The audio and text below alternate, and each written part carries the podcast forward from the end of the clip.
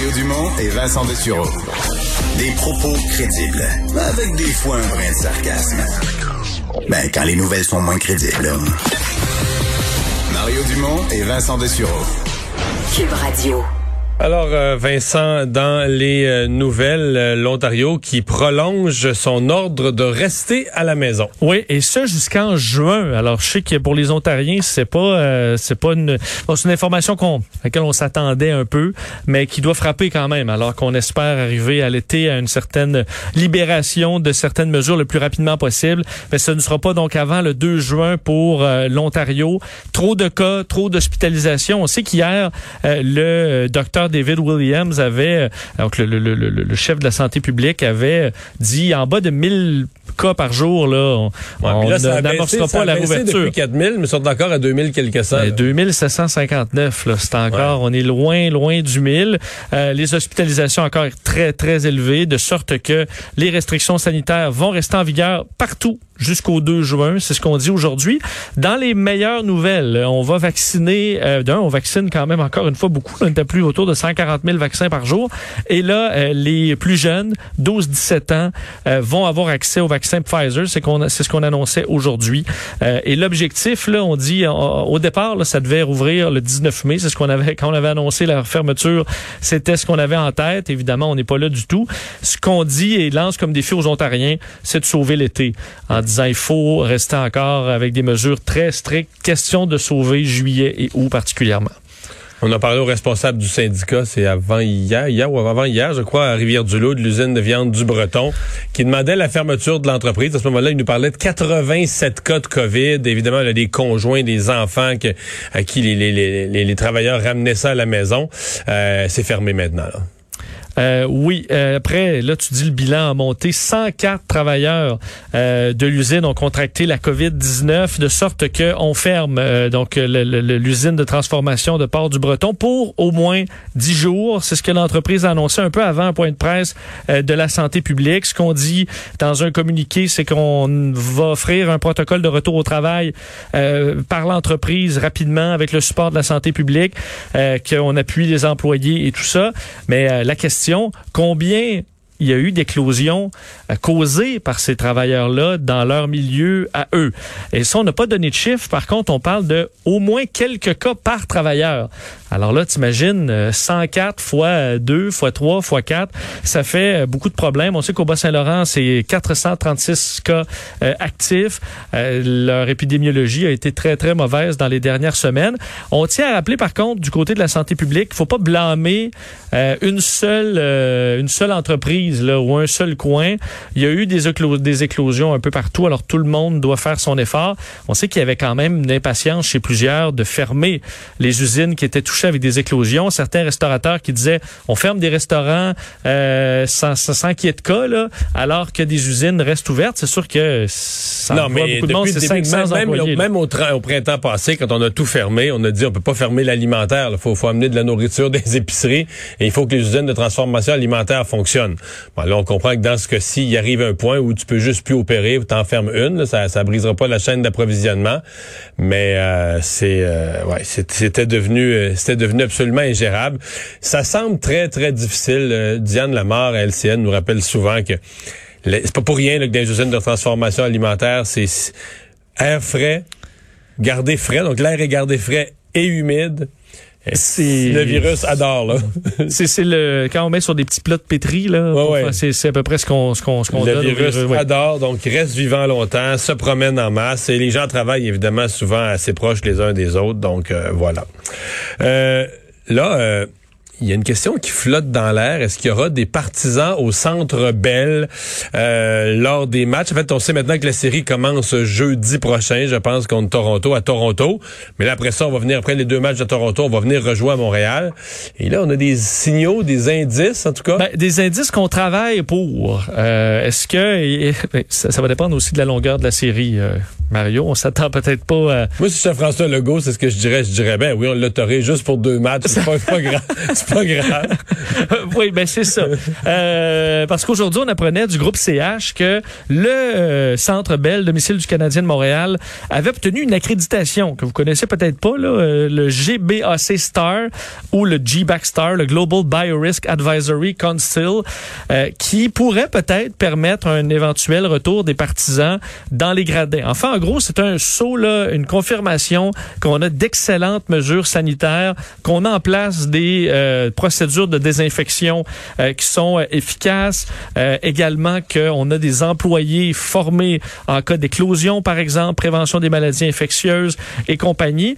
En gros, par contre, là, présentement, ces mesures-là sont pour les employés. Donc, c'est pour ça qu'on n'est c'est pas uniquement pour le retour de partisans. C'est pour protéger ceux qui travaillent au Ben, Centre Bell. que ce serait pas, ce serait pas 10 000, là. Non, non, euh, loin de là. Surtout, c'est en, gros, Mario, surtout nettoyage, désinfection, ce qui semble pas être le, principal mode de, euh, pour, pour le virus de se répandre. Euh, mais ça montre qu'il y a quand même énormément de travail qui se fait pour s'assurer qu'on n'ait pas d'aucune faille là, euh, claire au Centre Bell. Et à mon avis, ça favorisera Parce qu'aux peut-être... États-Unis, euh, pour, pour les séries éliminatoires, il va y avoir du monde, je pense, d'à peu près dans tous les amphithéâtres. Pas plein, là, mais quelques milliers, certains, certains un peu plus. Est-ce qu'on demande des gens vaccinés? Oui, c'est ça. ça. Mais là, ici, on n'a pas encore. C'est ça le problème. Parce qu'ici, on est un peu coincé. Parce que c'est sûr qu'on voudrait des gens vaccinés à une dose, ce serait préférable. Mais on ne peut pas créer ça. Je veux dire, la notion de passeport vaccinal, c'est une personne complètement vaccinée avec ses deux doses. Puis, on peut pas transgresser ça. On peut pas commencer à dire, mais là, on va donner un demi-passeport vaccinal, vu que là, ici, il n'y a pas encore personne ou presque personne n'a eu ces deux doses. Là. Fait que, tu sais, on est un peu coincé. Fait que même si on disait des personnes vaccinées, je veux dire, à la date de, de début du série du Canadien, il va y avoir juste le monde des CHSLD que tu pourrais amener au hockey. Là. Exact. Alors, euh, plein de questions. C'est pour ça que, honnêtement, pour la première ronde, c'est un peu serré. Là. Ouais. Mais on y pense. Moi, On ce que pense. ça me dit, c'est qu'on Ouais, on a, ça on se dans la tête. Euh, rapport du commissaire à l'éthique sur l'affaire We Charity. Oui, et c'était euh, bon très attendu, attendu surtout parce que bon l'opposition, on se souvient, l'avait tellement demandé d'avoir un bon une enquête du commissaire à l'éthique sur euh, le dossier possible de conflit d'intérêts dans l'affaire We Charity qui avait l'été dernier fait les manchettes. Je me souviens, bon c'était la période Bonne de estivale. l'été. On avait parlé de ça pas mal tout l'été. Donc, le rapport du commissaire au conflit d'intérêts et à l'éthique, Mario Dion, est finalement euh, assez catégorique sur le fait que Justin Trudeau n'a pas accordé de traitement de faveur à l'organisme. On dit euh, ni la sélection d'Uni comme administrateur, ni la proposition d'entrepreneuriat social d'Uni ne pouvait favoriser les intérêts de M. Trudeau ou ceux de ses proches. M. Trudeau a répondu que ben, c'est ce qu'il disait depuis le début. Par contre, c'est pas le même son de cloche euh, au niveau de Bill Morneau, euh, évidemment qui euh, avait, avait quitté son poste euh, à la suite de cette controverse.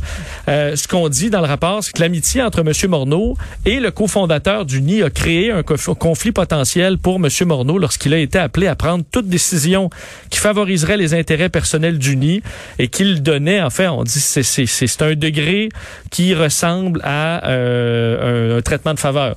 Euh, libre accès, entre autres, euh, un, un niveau de mobilisation exceptionnellement élevé euh, dans les dossiers relatifs à l'organisme. Alors, euh, ben, on juge que dans le cas de M. Morneau, c'était problématique, mais pas dans celui de M. Trudeau. faut dire, le document, le rapport s'appelle Trudeau 3. Ça termine cette saga qui suivait celle de l'Agacan, euh, la gestion du dossier de SNC Lavalin aussi. Alors, certains qui disaient, bon, ben, ça va Ouais. s'ajouter, mais dans ce cas-là, il est blanchi. Mais euh, sais, pour les libéraux, là, je résumerais ça, tu sais, euh, mettons que tu es dans une guerre de balles de neige, là. Oui. faut que tu traverses le terrain. Là, là tu pars à courir, tu traverses, puis là tu comprends? tu reçois un petit peu de petit peu de poussière de neige d'en face puis tout ça là, mais aucune balle qui te frappe solide là. Puis tu Et- fais c'est comme ça que les libéraux se sentent. C'est-à-dire que c'est sûr que si mettons Bill Marno ça paraît pas bien, blâme la commissaire à l'éthique, mais en même temps c'était un libéral à l'époque, mais là il est plus là. Fait que c'est plus vraiment grave. Le gars que tu- le gars qui est blâmé, il est plus dans le gouvernement. Il- fait que c'est vraiment ça. Tu reçois tu sens, t'entends siffler des balles de neige, tu reçois un petit peu de poussière de neige d'en face, mais aucune balle qui, Ouais. frappe, aucune balle qui te frappe d'aplomb. Bill Morneau a reçu la première balle, il est saigné du nez, il est retourné chez sa mère. Fait que c'est ça. Puis, que, euh, les libéraux s'en sortent. Tout euh, est beau. à la veille des élections, s'en sortent sans dommage. Hey, drôle d'affaire, euh, Vincent. Euh, euh, D'abord, on a appris qu'il allait avoir une annonce de facto. On a appris qu'il allait avoir une annonce lundi euh, dans le dossier euh, de, de, de tous les projets de transport de Québec. Il y a un de nos collègues du Journal de Québec qui a fait une découverte. Oui, euh, notre bureau parlementaire et euh, notre collègue Marc-André Gagnon à- au Journal de Québec est tombé sur un site Internet qui est déjà en ligne. Le site, vous pouvez y aller. Si vous êtes à Québec, à Lévis, que vous surveillez le dossier de transport, euh, c'est www.recquebec.québec. rec.québec. Euh, et euh, lundi prochain... RSC, c'est Réseau Express de la capitale. Ben, exact. Réseau, parce que ça vous sonnera peut-être une cloche, le REM, Réseau Express Métropolitain. Ben là, il y aura le REC, Réseau Express de la capitale. Chacun son. RE. Chacun son RE. Euh, en gros, c'est un site internet. On, on prévoit là, lundi après-midi, on va nous présenter ce plan en matière de transport pour la région de Québec et Lévis. Qu'on va donc euh, qui intégrerait comme quatre projets de transport. quatre gros projets euh, qui sont liés les uns aux autres. là. Le tunnel Québec-Lévis, là, le fameux troisième lien, son interconnexion avec le tramway. Parce que Euh, le tramway passerait dedans, là, entre Lévis et Québec. là. Exactement, mais il y a une, ben, il y a une interconnexion. Y a-tu un changement? Je pense pas que le wagon, euh, c'est le, le même Non, wagon? c'est une connexion. C'est ça, il y a une connexion. Euh, et euh, la desserte des banlieues, la desserte de la rive sud. Alors tout ça, là, l'interconnexion de tous ces projets-là, euh, ça sera le réseau express de la capitale. Et le site Internet, est-ce qu'on l'a mis en ligne de façon prématurée? Est-ce qu'on a fait une erreur? On ne sait pas parce que tous les liens ne fonctionnent. Il y a plusieurs liens qui ne fonctionnent pas, mais on voit quand même un visuel euh, C'est comme, si c'est- si un site qui aurait dû être hébergé temporairement en attendant de le mettre en ligne. Mais peut-être qu'ils l'ont mis en ligne en se disant si personne connaît l'adresse, Personne tu- va le trouver. Personne va le trouver. Ben, quelqu'un qui l'a trouvé, euh, notre collègue. D'ailleurs, sur Twitter, il y a également un compte Twitter d'ouvert, REC, euh, donc euh, Québec où tout ce qui est écrit, c'est la date de l'annonce, le 17 mai. Et questionné sur le sujet, le maire de Lévis aujourd'hui, Gilles Lehouillier, euh, qui confirmait qu'effectivement, il y avait une annonce pour lundi. Il a dit qu'on devrait annoncer de magnifiques choses et qu'il est très fébrile face à cette annonce. Tandis que du côté, entre autres, de Québec solidaire, Sol Zanetti, qui est revenu sur le sujet euh, aujourd'hui, se disant très inquiet du troisième lien. Évidemment, euh, le Québec solidaire Lui, il va être pour tous le les tramway, projets. Il va être sauf pour- le troisième sauf le lien, troisième. disant que ça va augmenter les GES, l'étalement urbain, et que c'est une véritable catastrophe qui va coûter une beurrée. Alors, c'est un projet euh, qui va faire assurément beaucoup réagir. On en saura plus lundi. Mais ça, ça coûte cher de faire le fanfaron dans un grand avion commercial? Eh oui, ça, ça me... Tu sais, pour tous ceux qui ont pris l'avion, il y avait quelqu'un qui, qui dérangeait, euh, qui était impoli avec le personnel. Moi, j'ai eu ça une fois. là. Ah oui? Quelqu'un de bien sous avant de partir. ouais. Est-ce qu'il a eu des problèmes? Non, non, non, non, c'est- j'ai pas eu vraiment. C'est que ça, c'est, le personnel a gagné de le calmer. Là. Souvent, quand ils sont sous, euh, c'est des calmer quelques minutes, des asseoir. Après ça, Après ça, il part pour le ils reste du vol. oui, surtout, c'est l'étape de refuser de donner plus d'alcool. Puis là, il se fâche, puis après ça, il Tu as tout à fait raison. Euh, mais mais euh, on remarque aux États-Unis, parce qu'on dévoilait des chiffres aujourd'hui euh, par la FAA, le, régulateur américain de la- de l'aviation, sur le fait qu'on a donné beaucoup d'amendes salées pour des cas, par exemple, quelqu'un qui ne voulait pas porter son masque dans les avions, ce qui a été une source de conflit là, euh, récurrente dans les euh, dans les derniers mois. Euh, entre autres, une des personnes qui euh, refusait de mettre son masque a écopé d'une amende de 10 500 dollars. Ouais, parce que c'est pas dans l'avion, c'est pas la même affaire qu'au dépanneur. Là, hein? Non, les agents de bord qui ont beaucoup de pouvoir si vous dépassez les bornes, euh, évidemment de vous faire arrêter par le FBI, il y a plein de, plein de choses qui peuvent mal virer pour vous. Euh, également, là, avoir crié, claqué des compartiments en bagages, lancer des grossièretés au personnel, 9000 dollars, c'est dans les pénalités qui ont été euh, qui ont été annoncées. Et on est, euh, ce qu'on explique à la FAA, c'est qu'on est en augmentation des situations avec des passagers turbulents depuis quelques mois, de sorte qu'on dit vouloir durcir l'application du règlement et qu'il y aura des amendes pouvant, pouvant atteindre jusqu'à 35 000 dollars évidemment des menaces de peine de prison là, si vous dépassez encore plus euh, les bornes. Qu'on travaille en collaboration avec les compagnies, les syndicats pour s'assurer de protéger le personnel, qu'ils aient du pouvoir pour calmer les passagers récalcitrants On a plus de 1300 rapports sur des voyageurs qui ont dérangé des vols, puis dérangé au point que ça se rende à la FAA. C'est parce que c'est un bon dérangement. Euh, c'est parce qu'à un moment donné, les pilotes en sont informés, puis on, dans quelques cas, on, on déroule. T'as pas juste dit les biscuits sont un peu secs. Non, non, c'est ça. Là. Euh, T'as pas juste été déplaisant à peu près. Euh, deux, donc euh, la FAA qui a engagé euh, plusieurs procédures également devant les tribunaux. Alors des faits qualifiés de troublants dans bien des cas. Surtout le, le pic, là, tu sais-tu quel a été évidemment le moment le plus intense dans les avions aux États-Unis? les suites du euh, ah, Trump là. de Trump au Capitole. Ah, ben oui, ben oui, ben où évidemment les euh, ceux qui sont allés faire le trouble à Washington ont repris des avions. Plusieurs se sont fait même refuser l'accès, se sont fait arrêter même avant de prendre l'avion dans certains cas.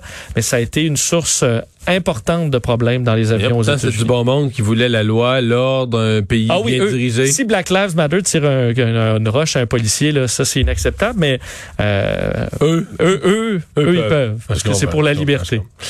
Euh, assurance vie euh, en double pour un coureur de jupons. Oui, je termine là-dessus parce que euh, c'est une histoire euh, qui, qui, nous donne un sourire en coin en Italie. Ben, un homme, faut dire, il est mort, un Italien là, de 39 ans. Ça c'est triste là, dans un accident de la route. Euh, les suites, par contre, c'est que lui avait une assurance vie, mais il avait une femme, des enfants, mais également une maîtresse, mais une liaison extra-conjugale depuis euh, longtemps. lui qui est un habitant de Turin, et en, il est décédé en 2020. Et lorsqu'il est euh, bon décédé, on a cherché à l'identifier. Sa veuve était, était en voyage, et c'est l'amante qui, a pris en charge le dossier, qui a fait valoir ses droits, expliqué ses liens avec l'État, en quelque sorte conjointe de fait, parce que lui ce ne se cachait même pas à part à sa femme qu'il avait une, euh, ben, une blonde sur le side. Alors finalement, l'assureur va compenser les deux la femme. Mais il coupe pas le montant en deux, là. Et la maîtresse. Euh, honnêtement, j'ai cherché à savoir exactement comment fonctionnait le, le montant. Le montant en deux ou est-ce qu'il paye deux fois l'assureur? Mais la compagnie d'assurance n'a pas euh, dévoilé les montants d'indemnisation. Alors, c'est-tu 70-30, c'est-tu 50-50? On l'a pas, mais on sait que la maîtresse a été euh, compensée pour le décès de son... Ben, de son... comment on dit ça? Son, son amant. Son amant, voilà. Merci Vincent.